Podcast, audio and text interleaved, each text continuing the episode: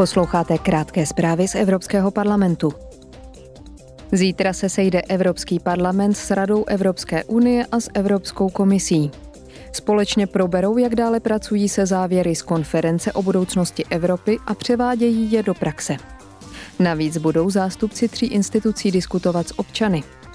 49 návrhů vzešlých z konference pokrývá 9 oblastí a zahrnuje více než 300 konkrétních opatření, která by měla pomoci skutečně dosáhnout vytyčených cílů.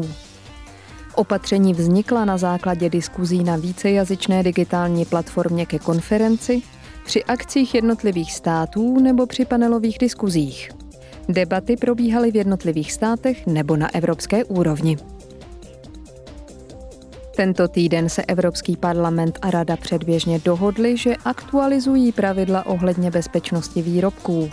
Budou se týkat produktů, které nespadají do potravinářského průmyslu.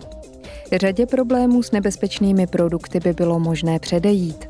Odhaduje se, že nebezpečné výrobky způsobují v Evropské unii každoročně škodu ve výši 11,5 miliardy eur. Podle nových pravidel bude snažší výrobky stáhnout z trhu nebo nebezpečné zboží odstranit z online obchodů.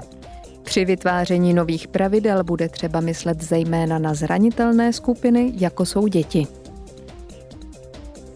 Dnes slavíme Světový den boje proti AIDS a letošním tématem se stala rovnost.